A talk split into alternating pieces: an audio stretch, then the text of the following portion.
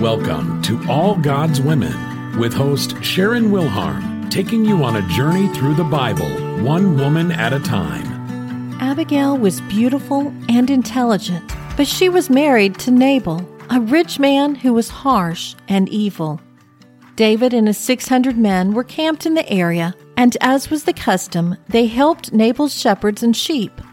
So when David found out it was sheep shearing time, he sent messengers to Nabal to seek their portion of the feast. Only Nabal didn't respond as they expected.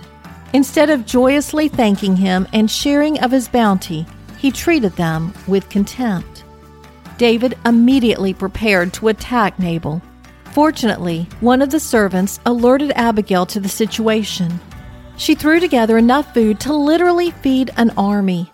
And without saying a word to her husband, she hopped on a donkey and followed her servants to David's camp.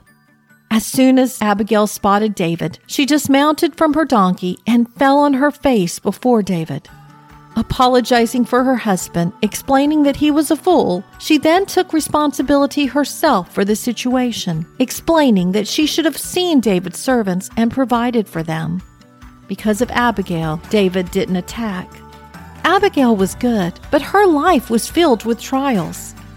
Perhaps God allowed Abigail to experience those trials because he knew she was strong enough to withstand them and that she would be a light in her dark world. May we strive to be women who are calm in a hub of chaos, brave in the midst of fear, wise in a world of foolishness. This has been All God's Women with Sharon Wilharm. Visit allgodswomen.com to further your study of Bible women. If you enjoy listening to All God's Women podcast and radio show, you're going to love my brand new Women of Prayer Bible study. Get to know the character of God by studying the prayers of women in the Bible. Grab your copy today, available in paperback and Kindle.